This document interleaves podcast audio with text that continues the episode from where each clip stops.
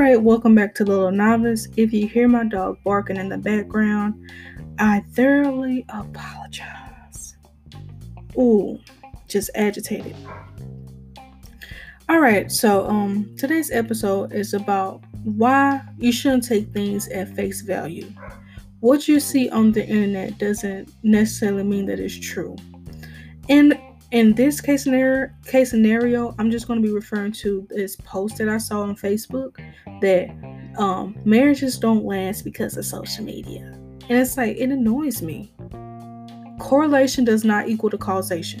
Just because, just because we have an enhancement of technology and we're seeing more people get divorced, doesn't mean that social media is the cause of the divorce. All right, I ain't gonna play no games with you. I'm gonna get straight to the facts. In the 18th centuries, the divorce rate was we had like a thousand people per year getting divorced, and that rate stayed the same until, um, which that was the 19th century. But when we got into the 20th century and we got into like the, the uh, 1919, you know, Throughout that period, we saw an increase. During that period, we had World War One, and women were getting to the workforce. And women began to get divorced because they started developing their own minds. Speaking from someone who was raised in a cult, I'm gonna tell you this now. When you get education and when you change your um, surroundings and you have the time to think for yourself, most times out of 10, you're going to start forming your own opinions and you're going to realize that some of the choices you were making were based off of control. All right, so we saw an increase. An increase. And um, in the 1950s, we saw a decrease because we had an increase in wealth.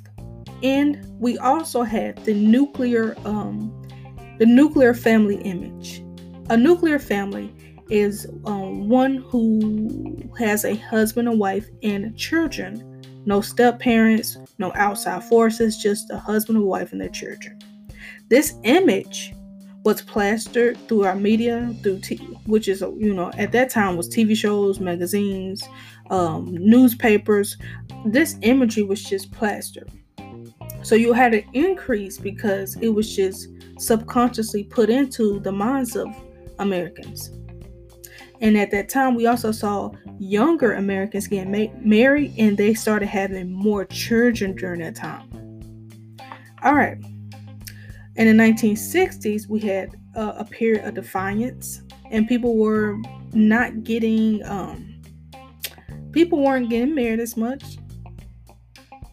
But more, most important, importantly, they were getting divorced way more often, and that rate really increased in the 1970s. And I'm gonna get my paper to give you the exact amount. In the 1970s, we had 1,193,062 Americans getting divorced in the 1970s. Um, everyone knows about this time period. The 1970s, we had our our wonderful hippies, and we had people experimenting with drugs, um, sex, and just ideas in itself. And like I said, when you have time to think for yourself, you make a, a conscious decision as to what you want to do with your life. Now, in the 1980s, we also have um, experienced in America a period of wealth. And as you can see, in the 1980s and the 1950s, when we have a period of wealth, we see more people getting married and more people remaining to be married. In the 1990s, we had um, the rate stayed about the same as far as divorces and getting married.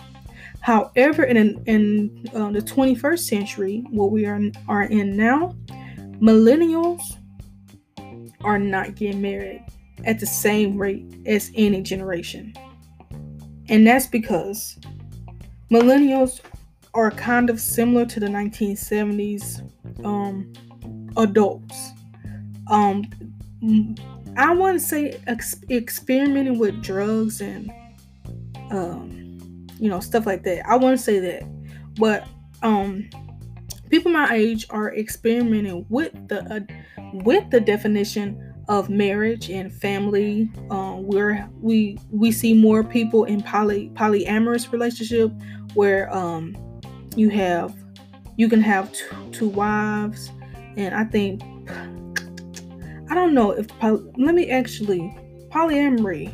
I hope that's what it is because I know it's an addition. It's not just two people, but I don't know necessarily if it's just having an addition of two wives.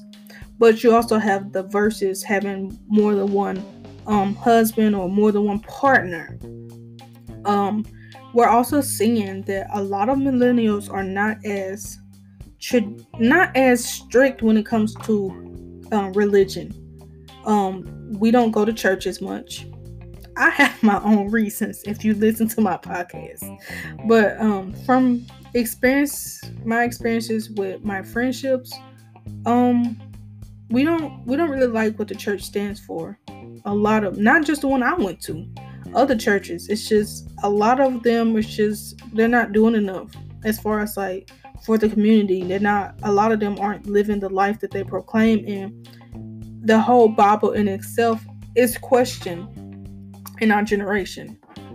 And that's fine.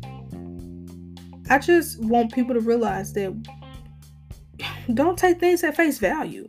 If you see something on social media, question it. I feel like that's very dangerous. I feel like it re- really is because people are just so, oh, marriages just don't last today. I don't know what it is. I know what it is. It's the same thing. It's always been increasing. We had years of, um, um, um we had years where it was um, steady, but people were still getting divorced.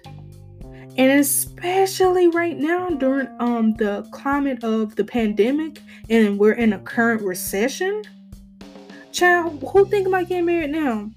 These people right now married with their kids don't even want their kids. They want their kids to be gone. Like as far as like going back to school, some schools are just virtual.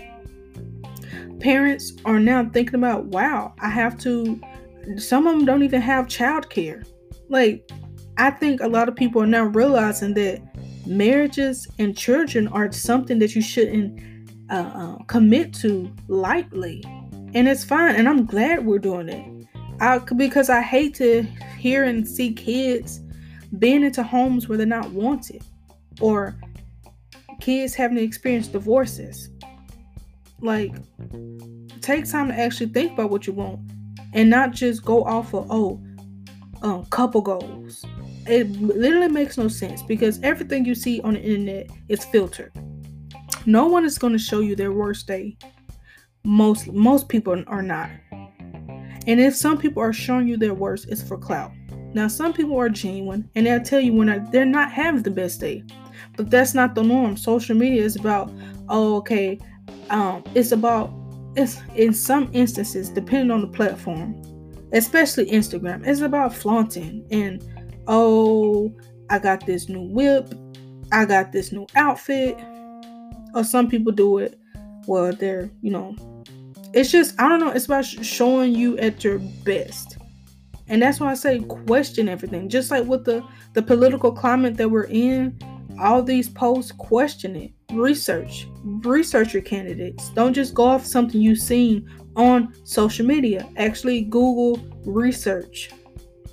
Stop taking things at face value because that's how false news are you know being spread. Someone posts one thing and then it's everywhere and people just thinking it's right. Like they people people made jokes about some celebrity people's not jokes. People made posts about some celebrity celebrities being dead when they wasn't even dead. That's how dangerous it is. And people believed it. But that's why it's important to question things and just to remember that it's your life. If you want to choose to get married, if you want to choose to not get married, as long as you're happy, that's all that matters.